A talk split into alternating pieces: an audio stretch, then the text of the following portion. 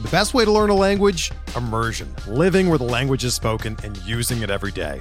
But if that's not in the cards this year, you can still learn a language the second best way, and that's with Babbel. Be a better you in 2024 with Babbel, the science-backed language learning app that actually works. Don't pay hundreds of dollars for private tutors or waste hours on apps that don't really help you speak the language. Babbel's quick 10-minute lessons are handcrafted by over 200 language experts and help you start speaking a new language in as little as 3 weeks. Babbel's designed by real people for real conversations, and their tips and tools are approachable, accessible, rooted in real-life situations and delivered with conversation-based teaching so you're ready to practice what you've learned in the real world. Here's a special limited time deal for our listeners. Right now, get up to 60% off your Babbel subscription at babbel.com slash bluewire. That's 60% off at babbel.com slash bluewire, spelled B-A-B-B-E-L dot com slash bluewire. Rules and restrictions apply. Welcome. This is Bleacher Blums, a sports podcast for baseball fans. Now here's David Tuttle and Astros master of banter, Blummer. I continue to have conversations about Goose Gossage with people because I got to see him when I lived in Connecticut. Yeah. And so you can't compare Goose Gossage. I mean, you can compare the, the you know, generation generation if you want. But if you are going to talk about volume and responsibility, he has to be one of the best closers of all time. He would come in in the eighth inning, seventh inning, and throw two and a third or three innings all the time because the they time. were trying to but the starters would also, Ron Guidry would stay in the game eight or nine innings and you couldn't get him out of the game. Nowadays, that's like a Verlander or a Cole. Like you, th- there's 10 of those guys in the it's league. a very select few. Right. There used to be a hundred of those guys that you couldn't yeah. get out. You know, our number one and our number two, and sometimes our number three starter, their job was to pitch one through nine, you know, yeah. first inning through the ninth. And if we can't get them, then we got these guys in the bullpen that aren't specialists that throw 98 they're guys that can you know mop up some innings or hey we won four games in a row and we need a guy to eat up in it anyway we could that's our generation well and, and the, the, talent pool was it was it was shrunk like you didn't have 30 teams you know they're talking about going right. to 32 teams and once you get that many teams you start to dilute the talent Yep. And you know everybody's like, well, look at the parity in the NFL. They have 32 teams, but is the is it real parity or is it just like everybody just kind of got suppressed back to the means because all the talent spread out? Yep. And you can't have these super teams in in the NFL because you've got 53 man rosters. In baseball, you got 26 man rosters. You know, you can do it in the NBA. Yep. That's exactly right. Because of the contract flexibility and because there's yeah. no either franchise tag or salary cap that really means anything. I mean, yeah.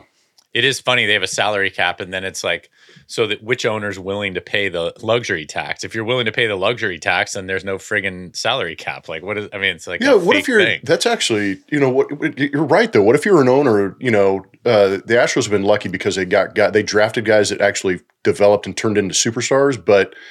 What if you are Steve Cohen and you're like, look, I'm going to own, I bought this team. I'm going to own it for 10 to 15 years. I'm in a city where the value of the ball club is going to consistently go up. But why not? Uh, who? What do I care if I pay the luxury tax for the next five, six years? I'm going to dump yeah. it and get that money back anyways in ten years, and I'm, it's not a loss, you know, in the long term. That's so right. why wouldn't you just fire money out there, buy the super team, pay the tax, beat the hell out of everybody, and move on?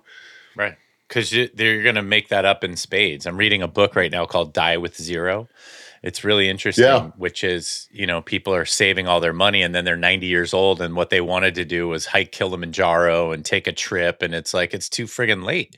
So yeah, Steve but it Cohen, is too same thing.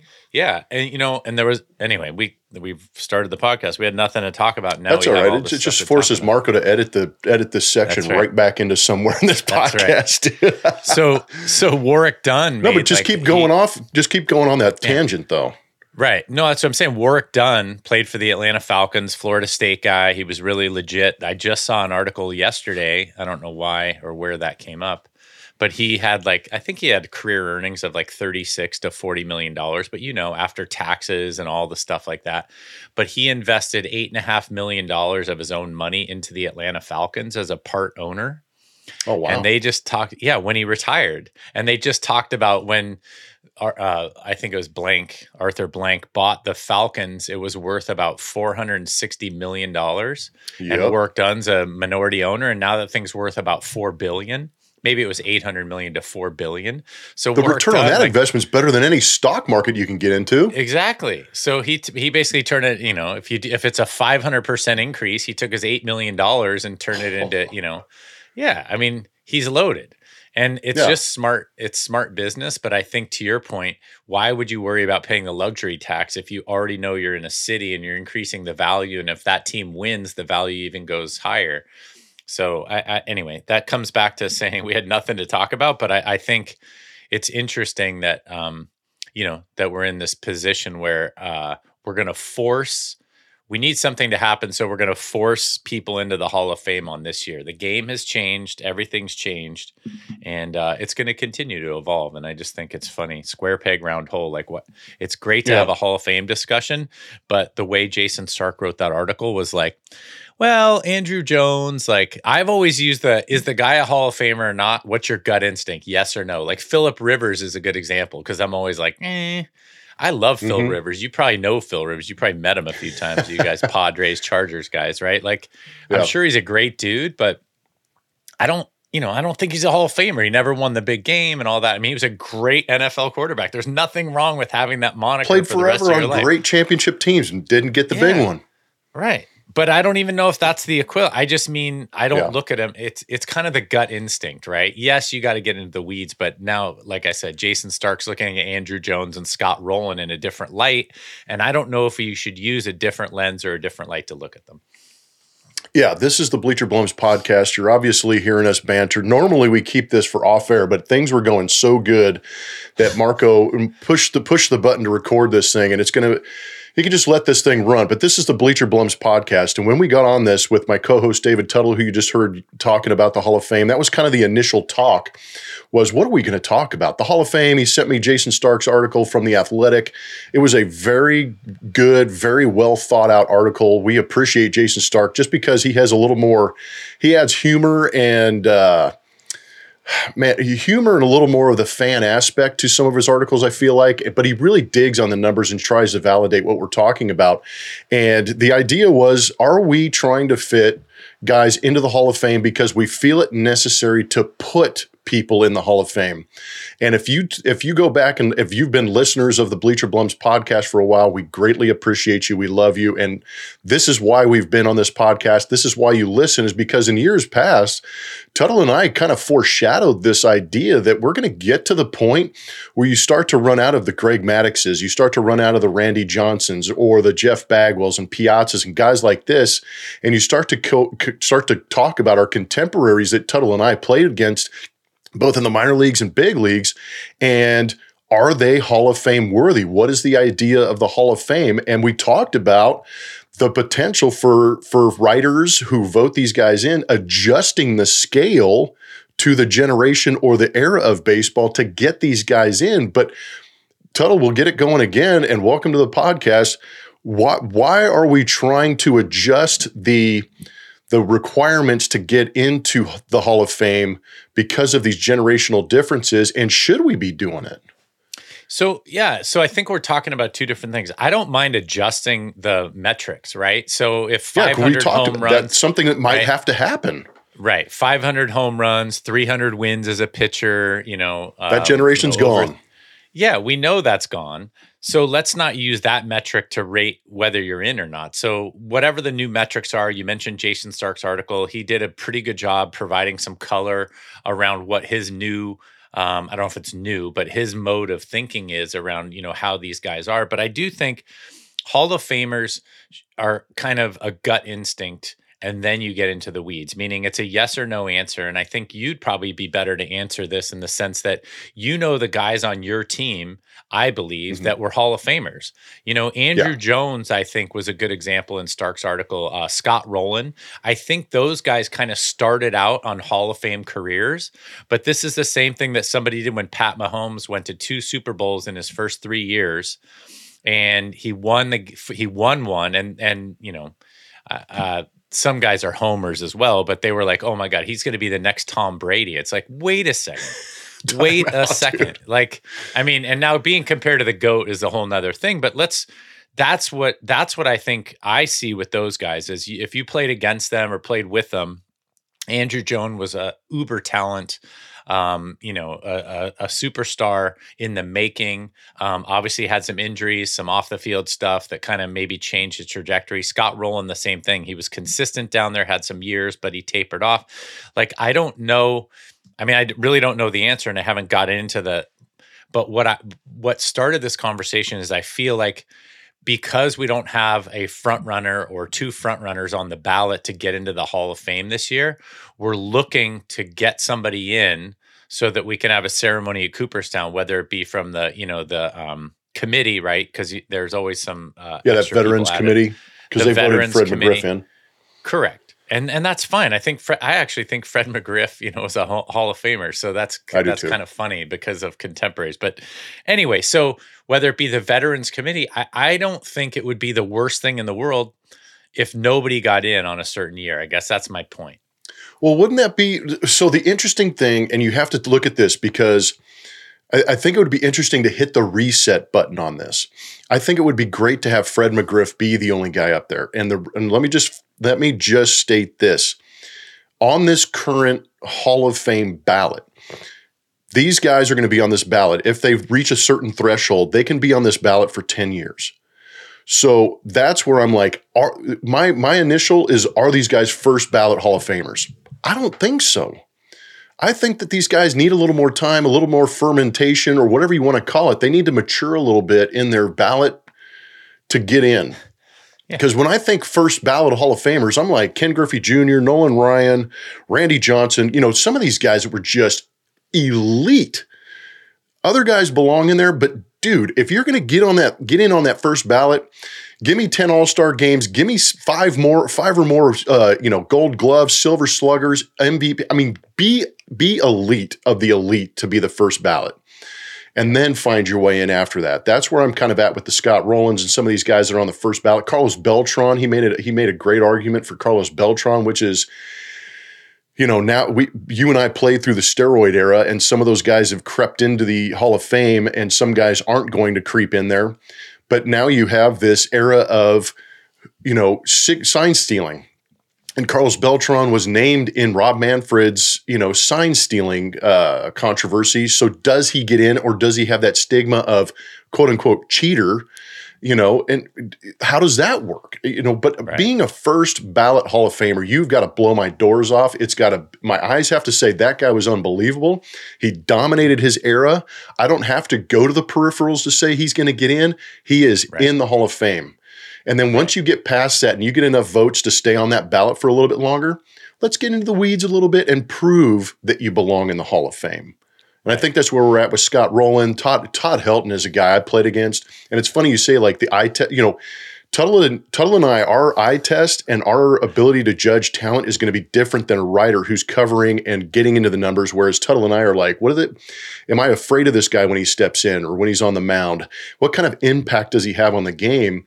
And there are guys like that. Todd Helton was that guy for me. I was just like, good lord, we have to face this guy again. There's a dude on first base, second base. He's going to score, and it was, and every time he'd drive a ball in the gap, whether it be pull side, going the other way. He was a great hitter no matter where he played. But then you say Scott Rolen, and I go, I played against that guy since A ball. And that guy is pretty damn good, but I didn't realize how good he was over the long, long term of his of his uh, career. Andruw Jones, initially through the first four years I played in the big leagues, I was like, "F that guy." He's taking hits away from me everywhere I'm going up the middle, and I mentally thought about trying not to hit the ball to center field when Andruw Jones was out there because I knew he was going to catch it somehow. But I look at his numbers over the over his career, and I'm going, yeah, he faded pretty quick. He hit a lot of home runs, but his batting average was not that good, and some of those OPS plus numbers really not that great. So he deserves consideration, but he's not going to be that first, you know, two or three ballot guy getting in there. You know, that's how I feel about it. Yeah, no, that, that's great color around. I mean, I think that's a great example. Like Todd Helton probably made eight or 10 All Star games. I think it's funny because we talk about steroid era, we talk about the controversy with Carlos Beltran. I mean, Todd Helton and those guys get a little bit of a ding because they played in Colorado, which is kind of silly, right? Larry Right? Walker and Dante Bichette and those guys, uh, you know, Vinny Great call. Castilla. They were looking at those guys like, yeah, these guys hit 40 home runs. And Instead of talking But- about the fact that Larry Walker had Bichette hitting behind him, so you better fate, you know, you better throw him some pitches, right? We've talked about that before too.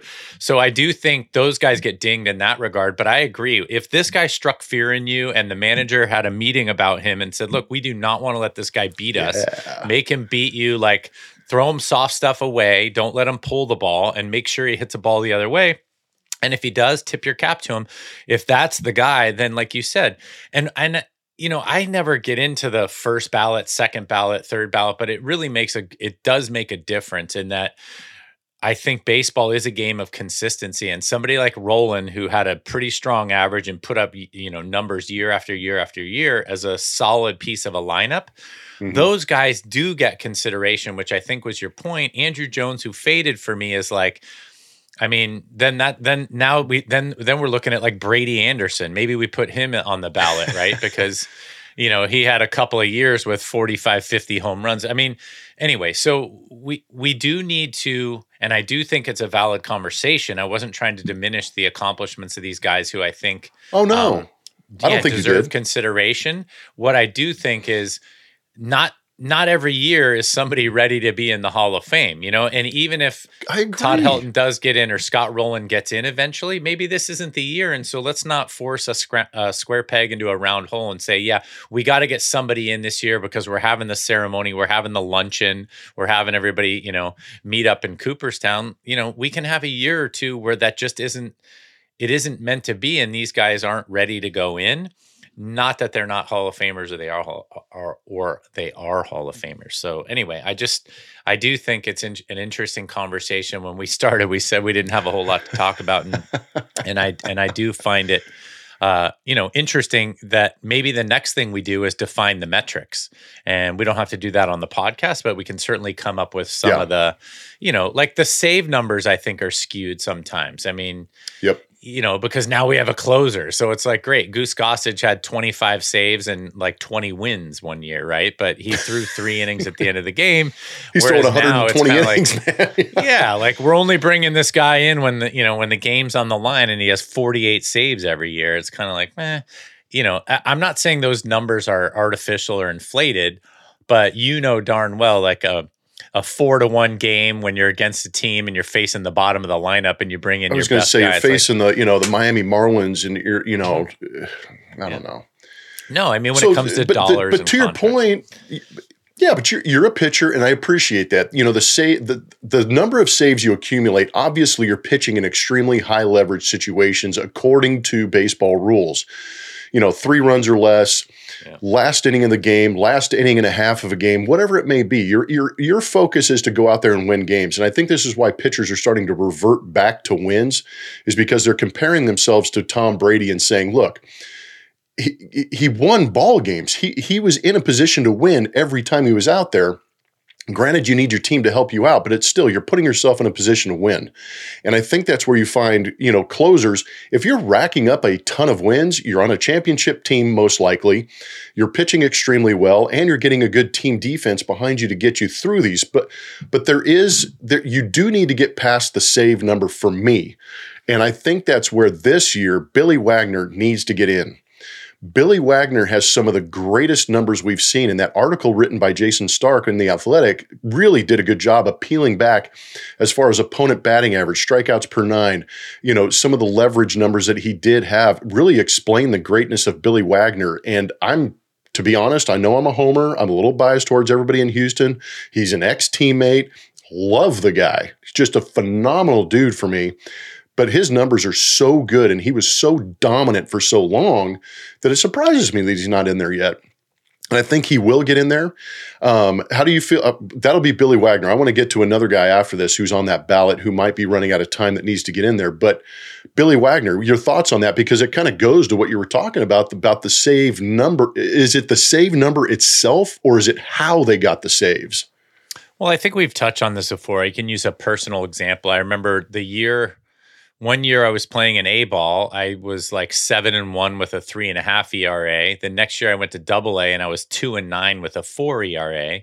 I feel like I was pitching the same. I might have walked a few guys, but again, maybe that team was more selfish. The defense wasn't as good. You know, the luck didn't go your way. And I was feeling like, gosh, I moved up a level and now I'm two and nine. And you'd walk around with your head held down and you're like, wait a second. The numbers, every other number looked really good.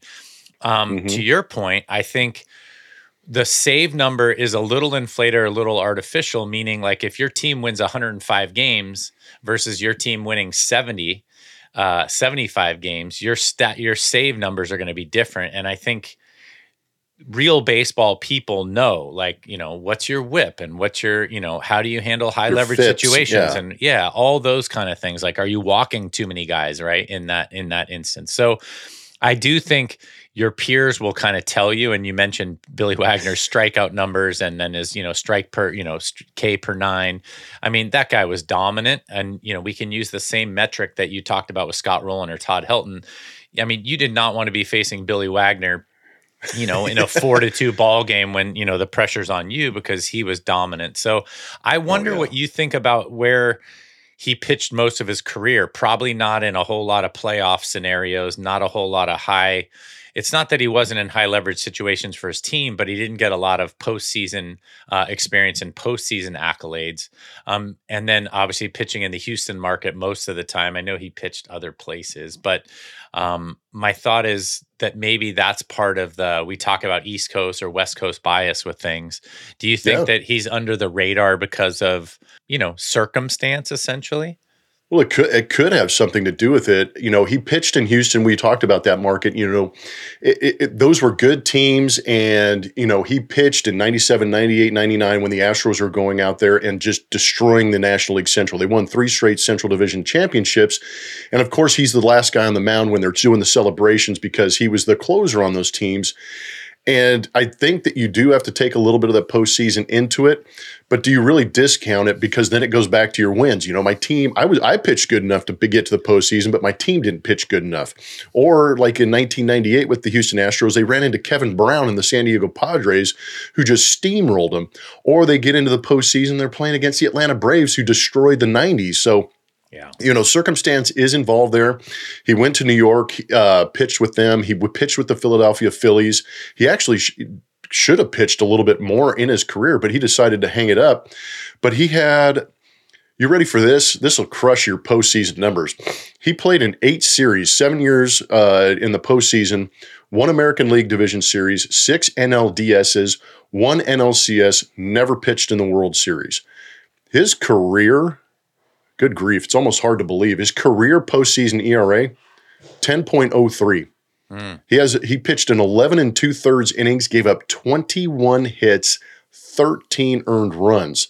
So I think that uh, if you're going to use the postseason metric yeah. to help him out, let's go ahead and just kind of like yeah. let's let's skate past that and talk about how he could give up 100 consecutive hits if he came back in the big leagues and his batting average against would be com- uh, the same as Mariano Rivera's. Yeah. So that's how dominant he was as far as the regular season is concerned. But those postseason numbers, like you're saying, you know, was he on competitive teams or was he closing out games? And I think the other thing for this for the save number, how many of those saves were at three runs or you know at three runs? Because you could come in and have a four ERA and get get a save every time you go out there if you're pitching in three run leads. It's crazy. Yeah. So, you know, that that's a he's a great example of getting into the weeds, right? Like if you're really yeah. considering for the Hall of Fame, his Ks per 9 were great. He always threw really well um, in terms of velocity and as you said, he could have the same batting average against as Mariano Rivera. Now you're having a different conversation um, than you would be. But I also and I also do discount postseason for guys in terms of I mean, those numbers are not good. Those sound like David Tuttle numbers in AAA. Um, but uh, no, just kidding. But the but I'm you know obviously you that's where you have to get under the hood. That's what this conversation's about, and look at those numbers and what they mean. Maybe because, like you said, Kevin Brown steamrolled the Astros in the in the playoffs. You know, maybe Billy came in and there was there was a ten to one game, and you wanted to keep him sharp for the next thing, so he's in there not save situation, right? Like True, you'll have to start too. looking at those kind of things. So anyway, um, you had another guy to ask me about, and I'm curious as to who who uh, who you're talking about. Well, he, he's a Cal guy and, and another ex teammate, uh, Jeff Kent. As far as a second baseman, if you're if you're watching, you know, Ryne Sandberg's in the Hall of Fame. Should Jeff Kent be in there? I'm biased. You know, I I I think Jeff Kent was ornery. Like Barry Bonds got a bad rap. We know Oh, this, and you know Jeff time. really well. Um, but uh, yeah, I mean, I, I I do think Jeff Kent should be in there. I mean, if w- what they also used to do, and we didn't do this before, is they parsed out your position, and people don't Yes, talk about there you that. go, is Tuttle. how- this is how Ryan. Yes. So if you have 400 home runs as a second baseman, which is number one all time or whatever, right? Then you should be in the Hall of Fame Well, because that's how they used to do it. Here's Yeah. the number. So, th- as far as second basemen are concerned, and remember that you know some of the second basemen that are in there, Joe Morgan put up phenomenal numbers, had a phenomenal career, won championships. Jeff Kent has the most home runs by a second baseman, 351, most RBIs by a second baseman, 1,428, most 100 RBI seasons by a second baseman, eight, and he has the highest slugging percentage by a second baseman in the live ball era at 509. There's a, there's our guy. I mean, that's a Hall of Famer, right? That's a Hall of Fame second baseman. What- Technically, if you if, if you can't judge him against third baseman and left fielders and stuff, he is the he is arguably the best offensive second baseman ever. yeah. No, I'm with you. And I do think he was an impactful player. I mean, we we just I just said this about, you know, Colorado getting dinged, but that lineup, you know, like you said with Larry Walker and Bichette and Vinny Castilla and Helton, like that's a that's a vicious lineup. So Barry Bonds needs protection. And if you're going to walk Barry Bonds 80 times a year intentionally, who's behind him? Jeff Kent batted behind him. Jeff Kent had the ego, the hubris, the confidence to be the call. guy to be the guy behind the guy and he delivered he delivered clutch hits clutch situations he was a solid defender too i mean like i said if you move him to left field or first If base you could get to it, you were out. right but if you move him to left field or first base and start comparing him to like George Foster or something like that, to your point, it's it's not the same. But I do think to be the guy behind the guy on winning teams, you know, the Giants were, you know, obviously in the World Series in 2002, and they, you know, were getting into the postseason. I, I, you know, like I said, I'm a little Bay Area biased, but I do think Jeff Kent is certainly worth the discussion to get in. And as you said, he's running out of time. Does he have what one one or two more uh, shots? Yeah, I think it's one or two more. Yeah, him and Billy are running out of time, so I think that's where if you were going to force that square peg in, those might be the two guys that you could get in, considering some of the peripherals, the longevity, and what they did at their specific position. I think you could argue for those guys where you kind of have to wait a little bit with the the Heltons, the Rolens. Uh, the Andruw Jones, maybe, but you know, Gary Sheffield is another guy that I like Ooh. on that Hall of Fame Yeah. ballot. You know, I thought he put up prodigious numbers and he was a bona fide threat every time he dug in. So there's some interesting numbers out there. I think I think the Hall of Fame conversation is getting better and better, especially between us. Yeah, absolutely. And uh, with that getting better, let's uh, take a break in the uh, on the Blue Wire Podcast Network, and when we come back, we might talk a little bit uh, NFL playoffs and uh, see what you guys think about that. The best way to learn a language? Immersion. Living where the language is spoken and using it every day. But if that's not in the cards this year, you can still learn a language the second best way, and that's with Babbel. Be a better you in 2024 with Babbel, the science-backed language learning app that actually works. Don't pay hundreds of dollars for private tutors or waste hours on apps that don't really help you speak the language. Babbel's quick 10-minute lessons are handcrafted by over 200 language experts and help you start speaking a new language in as little as 3 weeks. Babbel's designed by real people for real conversations, and their tips and tools are approachable, accessible, rooted in real-life situations and delivered with conversation-based teaching so you're ready to practice what you've learned in the real world. Here's a special limited time deal for our listeners. Right now, get up to 60% off your Babbel subscription at babbel.com slash bluewire. That's 60% off at babbel.com slash bluewire, spelled B-A-B-B-E-L dot com slash bluewire. Rules and restrictions apply. Anyway, hey, we're back here on the Blue Wire Podcast Network, the Bleacher Blums podcast. Thanks for bearing with us. Uh, we're going to talk about the NFL playoffs here, but if you guys have any comments about our Hall of Fame conversation, you can reach Jeff Blum at Blummer27 on both Instagram and Twitter. Myself at Real David Tuttle on Instagram and Twitter. All right, so Blummer, we have the NFL playoffs. Fantasy football is long gone and over, but um, many pundits say that this is the weekend to be watching NFL football. You got two games Saturday, two games Sunday. They're the best teams, right? The best of the best, and uh, we're see- we're going to see what we are going to find out. Uh, who the best teams are shortly. So, which games are you uh, interested in watching and why? And uh, and then we'll just kind of get into it. Well, you know, after the super duper wild card and then the super wild card, being a, uh, I tried for so long to be a Texans fan, but I reverted back to the Chargers and I was really ticked off when they left San Diego. When the Chargers lost, man, I was freaking pissed, dude, because that Trevor Lawrence, Joey Lawrence guy freaking beat him. Whoa. But I like I like the Jaguars. I don't think this is their year, but I like what they've done with that team. And they really took a chance and put pieces around Trevor Lawrence. Um, I think this will be good for him. This will be a great experience for him. He's already talking a little bit of trash about playing in the, you know, the, the Chiefs kingdom where it can be really loud. But dude, the way that the way that Patrick Mahomes has played, and easily the best draft pick I had the entire season in fantasy football, this dude carried my team. But Patrick Mahomes is going to win an MVP this season. Now, we kind of hinted at him being that, you know, in the comparison to Tom Brady. This is really one of those transformative years for me, I think, for him to be able to get to that Super Bowl and win it because there was no expectation. They lose Tyreek Hill. How are they going to manage that? He's got six running backs. They're trying to find these guys. He makes everybody around him better. So I'm, I'm kind of on the Chiefs bandwagon a little bit just because of watching Patrick Mahomes and seeing his ability to kind of get through this, I think the Jaguars are a great matchup for them. They'll be able to power through them.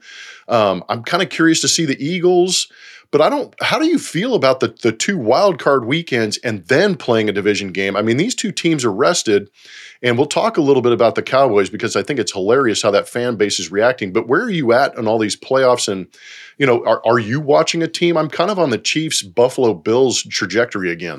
Yeah, and I think that's kind of where everybody was at the beginning of the year. I do like the Jaguars. I really do. I mean, you know, I was bummed that the Chargers they're lost doing. meaning. Yeah, right. It's this is a philosophy versus which team do you want to root for, right? I thought the Chargers, you know, obviously up 27 to nothing, they should have taken care of business. Uh, it just didn't happen, and that's disappointing. But uh, but yeah, the the the Lawrence and the Jaguars and Doug Pederson and what they have going on is is uh, I think it's they're going to be a force to be reckoned with, especially since Doug Pederson has won a Super Bowl. Um, and yeah, he's going to be he's going to have them going in the right direction. And if you look at where they came from last year with Urban Meyer to Doug Pederson this year, it's you know it's a it's an absolute complete 180. And I do think that they're going to be a team to be reckoned with. They are not the team to be reckoned with this year. And I go back to what you said, the Chiefs, Bills. I just think the Bengals, man, I Joey Joe Burrow is just, you know, Joe Cool is going to be tough, but I do think going up to Buffalo and, you know, the Damar Hamlin kind of um, motivation that they have to kind of win it for, you know, win it for him and you know, there's a lot of there's a lot of emotion involved and going into somebody's house, no matter what uh Trevor Lawrence says, right? Like the kingdom, the Chiefs kingdom. He said he said he can't imagine the Chiefs stadium being much louder than how Jacksonville was last whatever last weekend. And Dude, he's the first laughing. person to say that in 25 years of the organization. I know. No, that's, they're laughing. They're like, wait, wait till you get there, kid. All right, Like, we'll wait, see how that goes. So that's right. So I, you know, I don't. I just like the Bengals story. I like their offense. I like the way they play. I like that they're kind of Yeah. loose and easy. But you, you got to think the Eagles are going to take care of business against the Giants. They've beaten them twice this year. They have the Mm-hmm. formula. Jalen Hurts is getting healthy, supposedly. Um, that's going to be the big question mark with the Eagles. If Jalen Hurts is healthy, Yeah, they're certainly going to be a team to be reckoned with. If his shoulder gets hurt or he's not playing the way that he was playing to get them to where they are, um, you know, I, I, you know, Giants and you know the little engine that could there, Brian Daboll and his motivation is, uh, It's a good story. Yeah, Daniel Yeah, Jones pretty- stepping up. It's a good story. yeah, pretty stellar. Um, but I do think you know we're seeing that the Chiefs, the Bills, um, and I do think the Eagles are probably going to to move on. I would like again the homers, San Francisco homer. I'd like to see the Niners move on and the one thing you don't want to be in the playoffs is overly confident, and I think that's what you were kind of touching on with the Cowboys. Seem overly confident now they beat the Ooh. Bucks thirty-one to six or whatever. But sub, here's the thing: they pounded on a sub five hundred team. Wow, they did. Well, that's the thing is that everybody knew the goat was there, but this is um what it uh, this is another like playoffs thing. But you're you are who your record says you are. So let's not Thank you. like right. So Dallas, Dallas was a good team most of the year. They they you know kind of punted one against yeah, they punted one against the Commanders, and everybody was like, "Oh my God, the Cowboys are terrible." Well, Tom Brady was seven and eight, or eight and nine. They were. They got in with a sub five hundred record, and you demolished them. And now you think you're like ready to take the the next step. The Niners are on a nine or ten game winning streak. They got Christian McCaffrey at the trade deadline. They Weapons. are pummeling people. Yeah, I mean, and Brock Purdy hasn't made too many mistakes. So I think what they say about Brady is to get him off, you know, you got to force him, you got to rush up the middle. You got to have a middle rush with, you know, minimal guys. So two or three guys getting to the quarterback right up the middle makes it tough. They're going to try and shut down the Niners running game, which is the number one running game in the NFL. Um, they're averaging, I think, 150 yards a game for their last six games on the ground. So the idea, right, on paper for the Cowboys would be to shut that running game down and make Brock Purdy throw all day. Uh, yeah. I just I don't know if they're going to be able to do that. And I will say, I I don't watch the NFL like a scout, like we watch baseball. But it was mm-hmm. so weird to watch against Tampa Bay. They talk about um, Diggs' brother. Uh, Stefon Diggs' brother is can't even remember Tra- number seven, Trevon. Yeah, yeah Trevon Diggs. Yeah. That's right. So Trevon Diggs, watching him try to tackle like Leonard Fournette a few times, he oh, would like come God. up and lay. I was like, if you tackle uh, you know, if you tackle Deebo Samuel or Brandon Aiyuk or McCaffrey or like any of those guys, Kittle, they will say Kittle. Yeah. They're going to run you over. You better not put your head down and kind of lay in front of a guy. I mean, I watched Diggs make a couple terrible like efforts. I mean, so if Those that's the way That's right. If the Cowboys are going to tackle like that, I think it's going to be a long a long hill to climb. Um, you said you had, I know you're a Houston homer here, but you said you had some thoughts oh, about the man. Dallas Cowboys. What do you, left coast, Dude. we don't hear a lot about the Cowboys. It sounds like the, your paper is talking about the Cowboys quite a bit. Oh, dude, everyone is like, oh, the, well, because the Texans suck. You know, Le- mm-hmm. the greatest play that Lovie Smith had was go, but in his tenure was going for two and forcing the Texans to hit second. That was like his parting gift. It was freaking hilarious. But the whole thing's a mess. So obviously, the other team in Texas is the Dallas Cowboys, and everybody's on their bandwagon going, "Dude, we smoked the goat. We crushed him. We beat, we went into Tampa and shoved." I'm going. You went into Tampa and beat an eight and nine team. Why are you going into that? I mean, the division stinks. It's a miracle they got to eight wins as it was. And Tom Brady, speaking of Hall of Fame, guess what's going to happen when they talk about voting for Tom Brady in the Hall of Fame? They're going to go, well, during this portion of his career he was really good. The last two years, we're just going to ignore that because he was awful.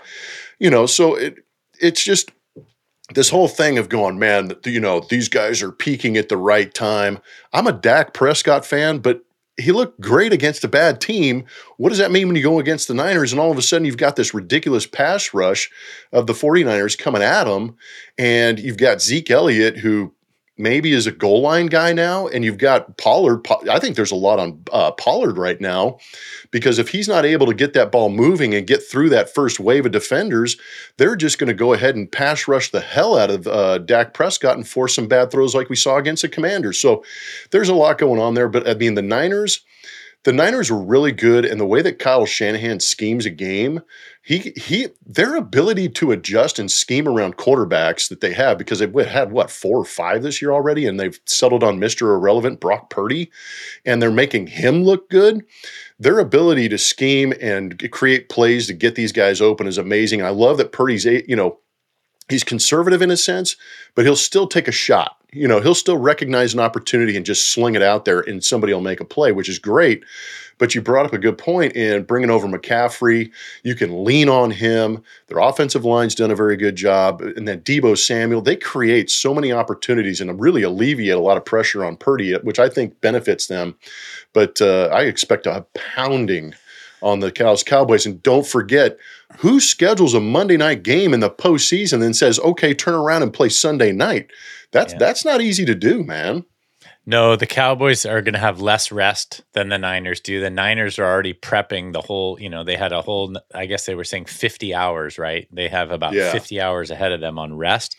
I will say it's interesting because you know this as well. I mean, you know, being a, sev- a seventh round draft pick, I mean, that just means there were six rounds of guys taken ahead of you, and you had a 14 year career. It's like we we forget in the NFL there's there's 53 guys, but there's only what 32 quarterbacks this year. About 60 quarterbacks played. They said 60 guys on the planet that can understand an offense. Too. And we look at Brock Purdy like he's never played friggin' quarterback before.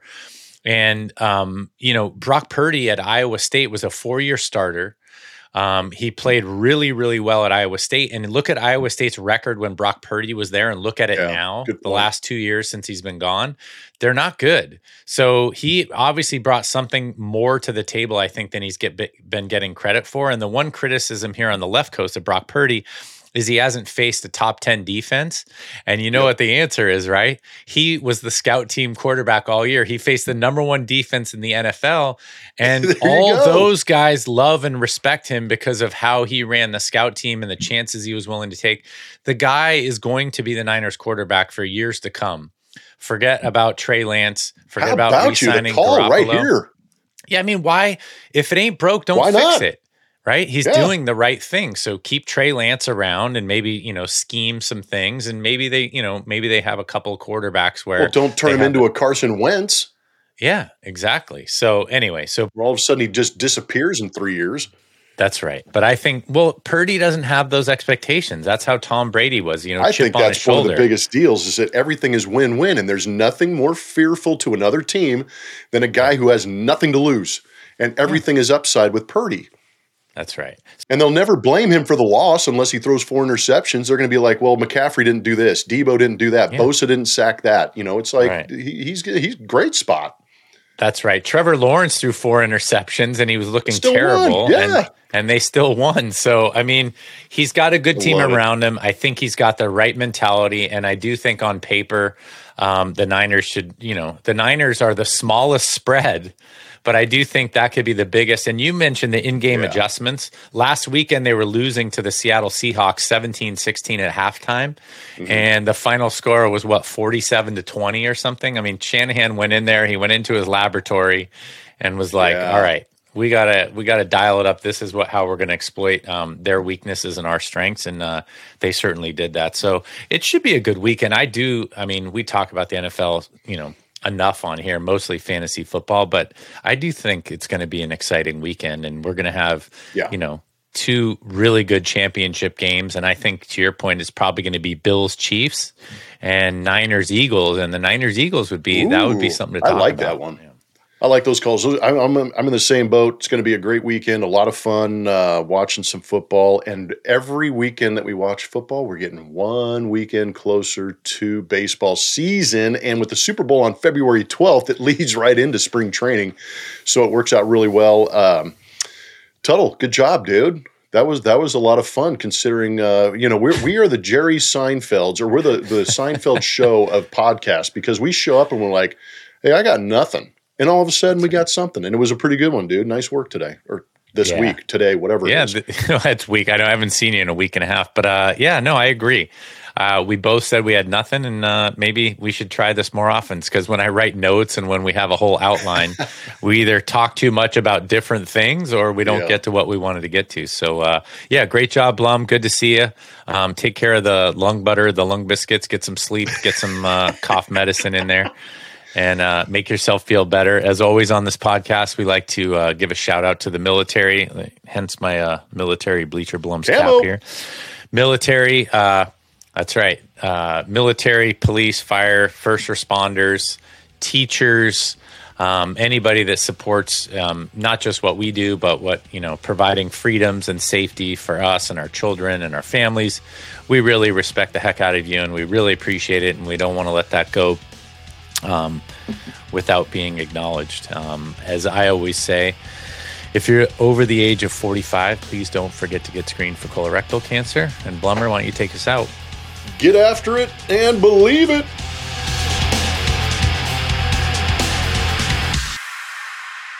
well, the audience already figured out I'm slower, but you being slow in certain things is a a, a value. That's what she said. Yeah, that's right. That's what she said.